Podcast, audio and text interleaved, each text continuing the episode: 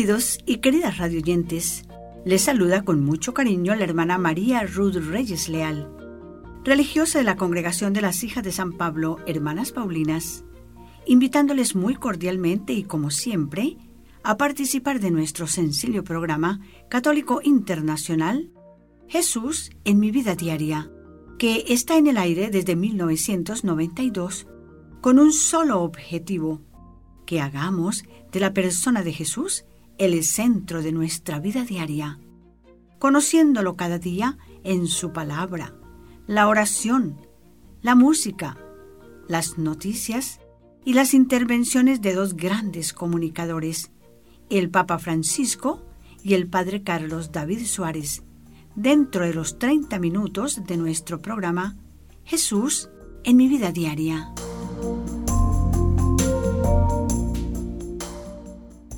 Celebramos el domingo vigésimo segundo del tiempo ordinario del ciclo B. Y la liturgia de hoy nos dice en todas sus lecturas cuán importante y necesario es cumplir fielmente la voluntad de Dios y obedecer sus mandamientos porque ello implica ser agradecidos y reconocidos, además porque obedecer a Dios nos lleva a ser sabios e inteligentes, nos lo dice el Deuteronomio en la primera lectura de hoy. Y el apóstol Santiago nos recalca cuán importante es aceptar dócilmente la palabra que ha sido plantada en nuestros corazones y tiene el poder de salvarnos, recordándonos que no es solamente el hecho de escuchar la palabra, sino creer en ella, llevarla a la práctica y hacer la vida de nuestra vida. Así nos dice textualmente Santiago en la segunda lectura de hoy. No os limitéis a escucharla, engañándoos a vosotros mismos. Y el Evangelio de hoy, después de haber leído el capítulo sexto de San Juan sobre el pan de vida, durante cinco domingos, reemprendemos hoy la lectura del Evangelio de San Marcos, que nos presenta la escena que tiene lugar en Galilea, donde han venido de Jerusalén unos escribas y fariseos con el único fin de espiar las actitudes y palabras de Jesús a fin de desacreditarle como suelen hacerlo ante todo el pueblo. Y aquí está. Han observado algo muy grave para ellos. Los discípulos de Jesús se han sentado a la mesa para comer y no se han lavado las manos. Ya veremos más adelante cómo se desarrolla esta escena entre Jesús y los fariseos procedentes de Jerusalén. Dispongámonos ahora a seguir con el corazón y nuestro acostumbrado silencio la oración de apertura de nuestro programa.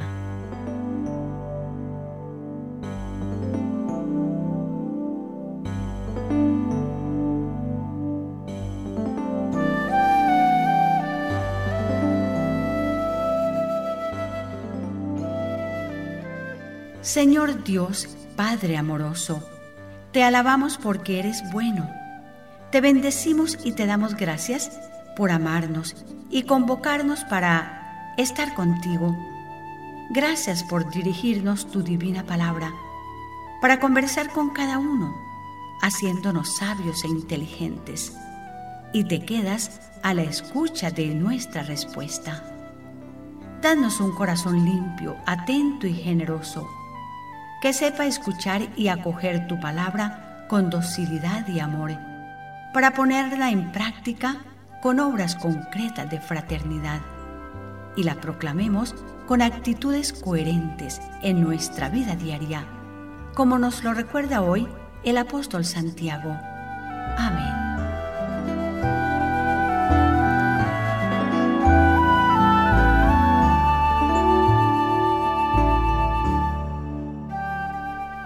Y antes de continuar, quiero dar una respuesta a quienes me preguntan acerca de la música de fondo que tiene la oración de apertura de nuestro programa.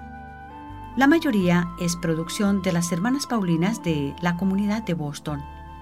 La melodía que ha sido el fondo musical de la oración de hoy y que están escuchando en este momento titula We Come to Your Feast.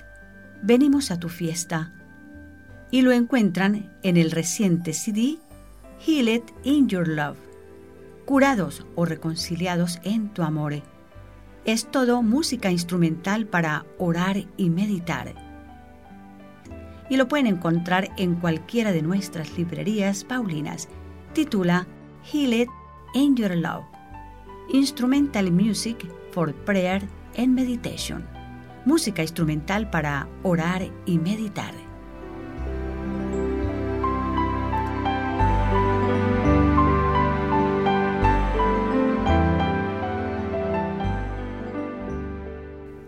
Decíamos que una de las características de este vigésimo segundo domingo del tiempo ordinario es el cambio de evangelista, es decir, recuperamos el Evangelio de San Marcos, que nos acompañará durante todo este año litúrgico del ciclo B. Cambiamos también de las cartas de San Pablo que veníamos escuchando a la de Santiago. Sin embargo, las tres lecturas nos invitan a la escucha atenta de la palabra de Dios porque ella nos hace sabios e inteligentes, siempre y cuando la tomemos como norma y guía de nuestra vida. Y esta misma invitación nos hace hoy el apóstol Santiago, remarcándonos que la verdadera y auténtica religión que agrada a Dios es visitar a huerfanitos y viudas en sus sufrimientos y angustias, y no mancharse las manos con los efímeros atractivos de este mundo, porque es así como nos hace coherentes entre el mensaje que recibimos y la vida concreta que vivimos. Y hoy nuestro invitado, Padre Luis Chacón, es quien realiza el primer paréntesis musical, haciendo eco a la invitación de las lecturas de hoy a la escucha atenta de la palabra de Dios. Él nos interpreta, Háblame, Señor.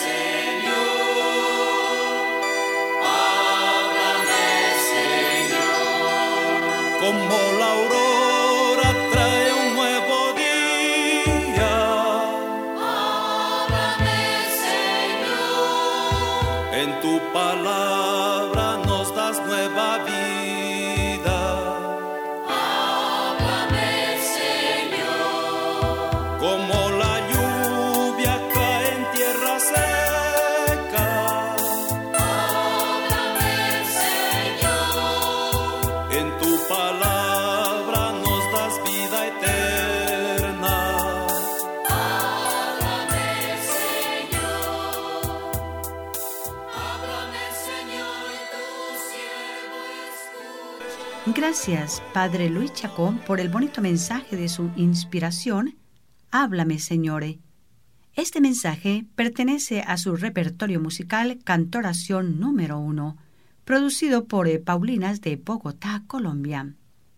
Y bien, San Marcos escribió su Evangelio para sus oyentes y lectores romanos, quienes desconocían las costumbres judías, y por eso les explica abundantemente en qué consisten las purificaciones de manos y vasos que los judíos practicaban escrupulosamente. Por ejemplo, las manos no se debían sumergir en un recipiente, porque el agua quedaría contaminada, incapaz por tanto de purificar. El agua debía verterse en la punta de los dedos, manteniendo los brazos levantados de tal forma que el agua se escurriese por el codo afuera del recipiente. Si recordamos en las bodas de Caná, había seis tinajas destinadas precisamente a estos ritos de purificación.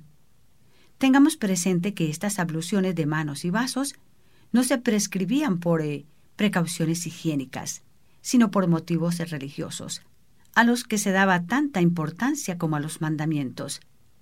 Ahora comprendemos mejor la acusación de los fariseos y la defensa de Jesús. ¿Por qué tus discípulos comen con manos impuras y no siguen las tradiciones de los mayores?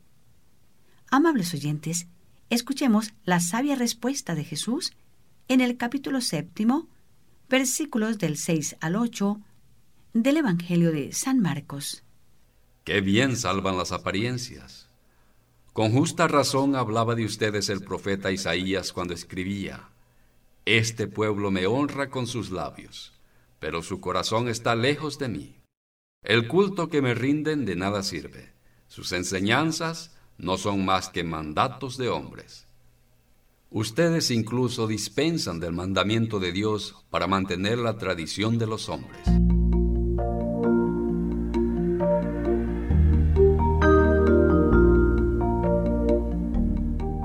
Este pueblo me honra con sus labios, pero su corazón está lejos de mí.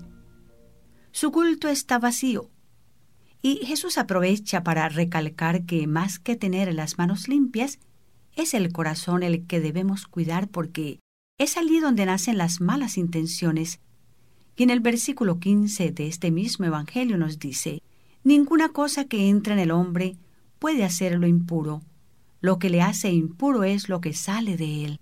La higiene exterior, como el bañarse las manos antes de comer, es una norma elemental de buena costumbre que tenían los fariseos, pero esto puede ser una buena disculpa para evitar hacer la voluntad de Dios. En cambio, Dios exige pureza interior, porque es en la intimidad del hombre donde pueden hacer el mal. En otras palabras, ¿de qué me sirve que me lave las manos en mi misa y me santigüe con agua bendita al entrar en el templo, si en mi corazón llevo la intención de no darle la paz a fulana si me queda cerca?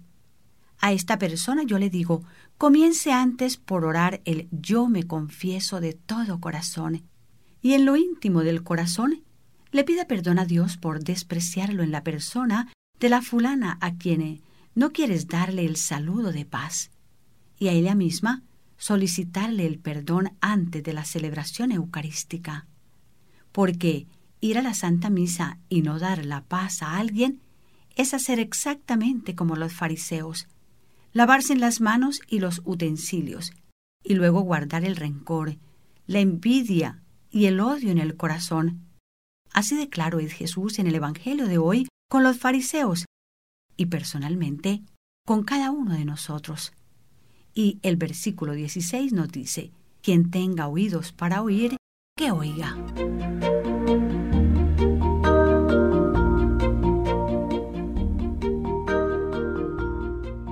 Radioyentes, ya sabemos entonces que no son las manos las que nos alejan de Dios y de nuestro prójimo, sino el corazón. Por eso, no nos hagamos ilusiones de recibir las gracias de las celebraciones litúrgicas, sino vamos con un corazón contrito y humillado, porque ese es el corazón que Dios no desprecia. Más bien, Jesús ha dicho, Dichosos los limpios de corazón, porque ellos verán a Dios. Y precisamente el Salmo responsorial número 14 de la liturgia de hoy lo cantaban los peregrinos al entrar al templo de Jerusalén. Y es un pequeño pero maravilloso decálogo porque enumera diez condiciones para ser digno huésped de Dios y poder participar en el culto. Estas condiciones y deberes son de justicia y de caridad con el prójimo. Si falta esto, de nada nos sirve la belleza de nuestras liturgias, porque el culto a Dios y nuestra oración deben ser hechas en espíritu y en verdad, en espíritu desde el fondo del alma, asistidos por el espíritu, y en verdad desde nuestra historia personal, en unión con Jesús, el huésped divino de nuestro corazón. Porque sólo los de corazón limpio verán a Dios.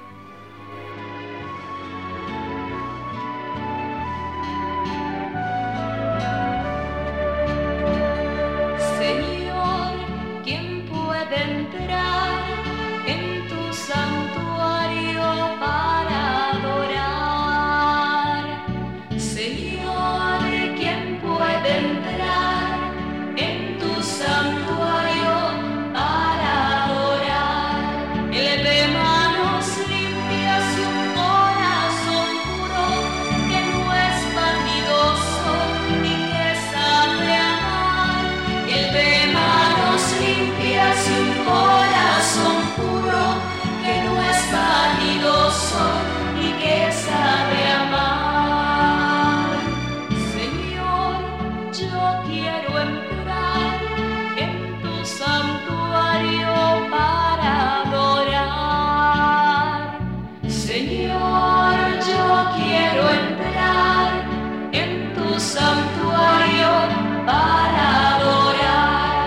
Oh, limpia mis manos y mi corazón, mi vanidad quita y dame tu amor.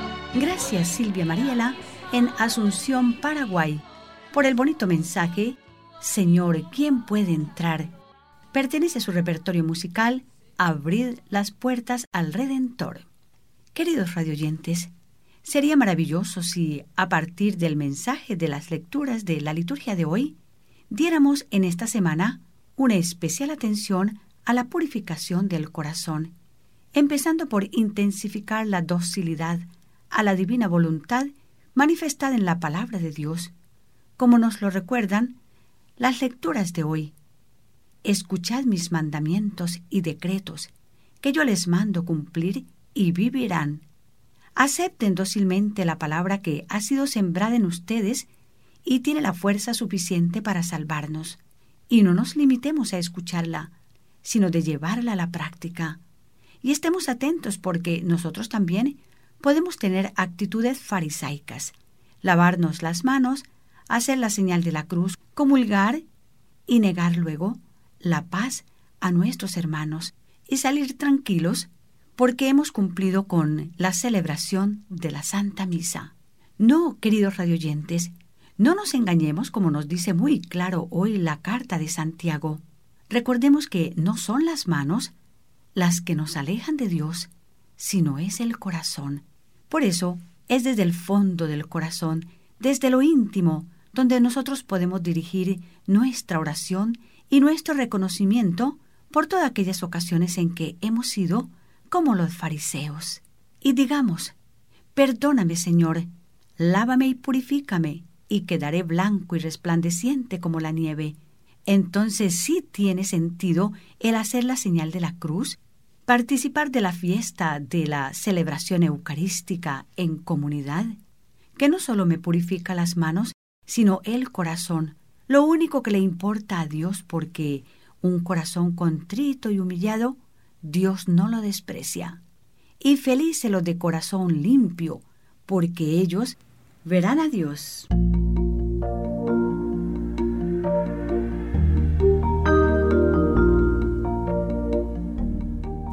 Bien, el mensaje de la palabra de Dios de la liturgia de este domingo nos sitúa en un plano nuevo de obediencia, colocando la actitud de escucha como criterio de juicio y de discernimiento. Escucha de la palabra de Dios que es Cristo, presencia resucitada y viva en medio de nosotros. Escucha de la Madre Iglesia. Escucha de los más débiles e indefensos en la sociedad y en la comunidad a la que pertenecemos. Escucha de las verdaderas necesidades de nuestros hermanos. Escucha del grito de los que sufren y de los oprimidos. Escucha como principio y raíz del seguimiento de Cristo verdad, quien es al mismo tiempo el camino que debemos seguir y que nos invita hoy a ser sus verdaderos discípulos en la escuela de la verdad, por el camino de la vida interior. Y como nos dice San Pablo, en la carta a los Efesios en el capítulo cuarto, de este modo os renováis espiritualmente y os revestís del hombre nuevo, creado a imagen de Dios, para llevar una vida verdaderamente recta y santa.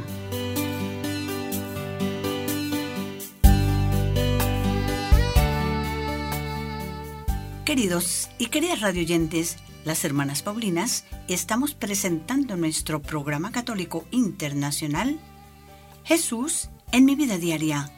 Hoy en el domingo vigésimo segundo del tiempo ordinario del ciclo B. Recordándonos algo muy importante, escuchar la palabra de Dios. Y no solo escucharla, sino creer en ella, llevarla a la práctica y hacer la vida de nuestra vida, junto con nuestra oración hecha en espíritu y en verdad. En espíritu desde el fondo del alma y en verdad desde la historia de nuestra vida personal en unión con Jesús, el huésped divino de nuestra vida. Y a continuación, les recuerdo aquellos testimonios que supieron hacer de la palabra de Dios el centro y norma de su vida diaria, y ellos son los santos de ayer que edifican hoy y que la iglesia celebra en esta semana.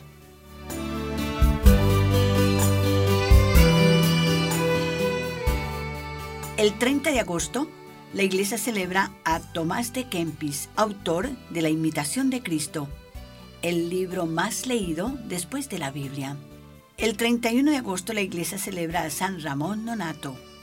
El 1 de septiembre la iglesia celebra a San Egidio Abad. El 2 celebra al Señor de Monserrate. El 3 de septiembre la iglesia celebra a San Gregorio Magno. El 4 celebra a Santa Rosa de Viterbo. Y el 5 de septiembre la iglesia celebra a Santa Teresa de Calcuta. Y hoy felicitamos a quienes celebran en esta semana su santo nomástico o su cumpleaños.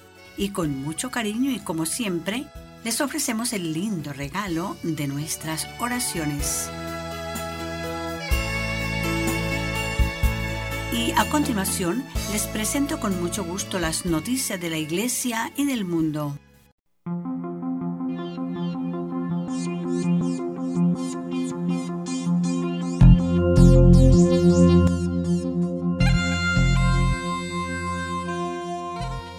La iglesia en el norte logra instalar dos nuevas plantas de oxígeno para pacientes de COVID. Perú. Gracias a la gestación del arzobispo de Piura y Tumbes, Monseñor José Antonio Guren, y a importantes donaciones, la iglesia en el norte del Perú logró adquirir dos nuevas plantas de oxígeno medicinal para salvar la vida de los pacientes de COVID-19 del hospital regional. De esta manera se aumenta la capacidad de producción oxígeno en nuestra región para poder atender a nuestros hermanos enfermos de COVID y así enfrentar adecuadamente la posibilidad de una tercera ola, ya que nadie debería perder la vida por falta de oxígeno medicinal, señala el arzobispado de Piura. La nueva planta de oxígeno medicinal se suma a otras tres plantas que el arzobispado de Piura aportó a la región. Las nuevas plantas de oxígeno medicinal son capaces de producir 96 galones de oxígeno diarios. Cuando se instalen, servirán directamente para rellenar los balones de las diversas áreas del Hospital Regional 3 José Cayetano Heredia y de los diferentes centros de atención y otros hospitales de la región.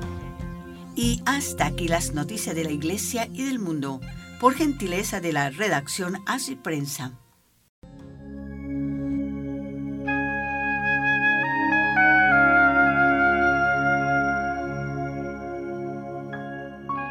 Padre Carlos, y este es el momento de su debut con su maravilloso tema de hoy sobre el perdón. Bienvenido, Padre Carlos, a nuestro programa de hoy. Muchas gracias, hermana Ruth. Una alegría estar con usted y con sus oyentes. Una de las alegrías de la vida cristiana es recibir el perdón de Dios. Pero esta alegría siempre va acompañada por una de las cosas más difíciles que tenemos que hacer, y es admitir que nos hemos equivocado y pedir perdón.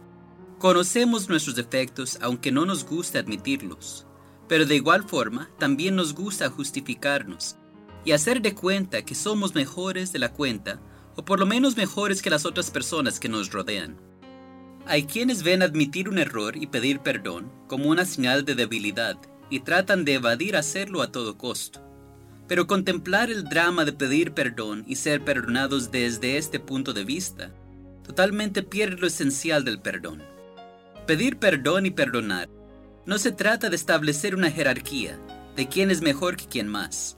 Tampoco se trata de descubrir lo defectuosos que somos. Más bien este movimiento de perdón se trata de vivir auténticamente, de reconocer los momentos donde nos hemos puesto máscaras para alejar a otros de nuestra verdadera identidad. Pedir perdón también se trata de abrir espacio en nuestros corazones, donde reconocemos que no somos ni el centro del universo, ni el centro de nuestra propia vida. Dios es el centro. Y el perdón reestablece estas estructuras, donde nos damos cuenta que dependemos de Él. El perdón también crea lazos afectivos con las personas que nos rodean.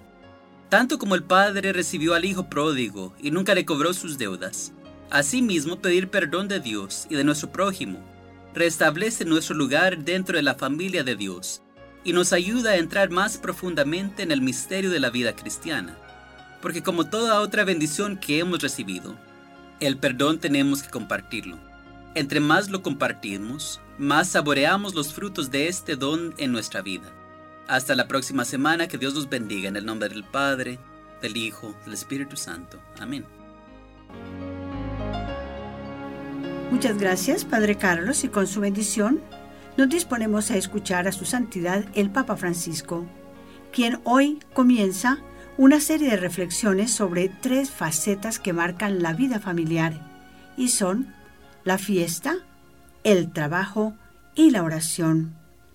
Y hoy comienza reflexionando sobre la fiesta y nos dice que la fiesta es un invento de Dios. Y Él nos lo va a decir por qué. Queridos hermanos y hermanas, abrimos hoy una serie de reflexiones sobre tres facetas que marcan la vida familiar, la fiesta, el trabajo y la oración. Comenzamos por la fiesta, que es un invento de Dios. El libro del Génesis nos dice que al final de la creación Dios contempló y gozó de su vida. Dios nos enseña que festejar no es conseguir evadirse o dejarse vencer por la pereza, sino volver nuestra mirada hacia el fruto de nuestro esfuerzo con gratitud y con benevolencia. También nosotros podemos mirar a nuestros hijos que crecen, el hogar que hemos construido y pensar, qué hermoso. Es Dios que lo ha hecho posible, que sigue creando también hoy. Y hacer fiesta. El mandamiento divino de cesar en nuestras tareas cotidianas nos recuerda también que el hombre como imagen de Dios es Señor y no esclavo del trabajo. Nos pide liberarnos de la obsesión por el beneficio económico que ataca los ritmos humanos de la vida y niega al hombre el tiempo para lo realmente importante.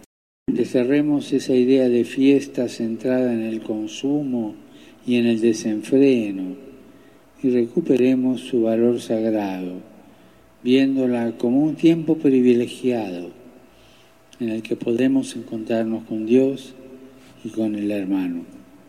Un tiempo maravilloso que podemos vivir en la familia, incluso en las dificultades.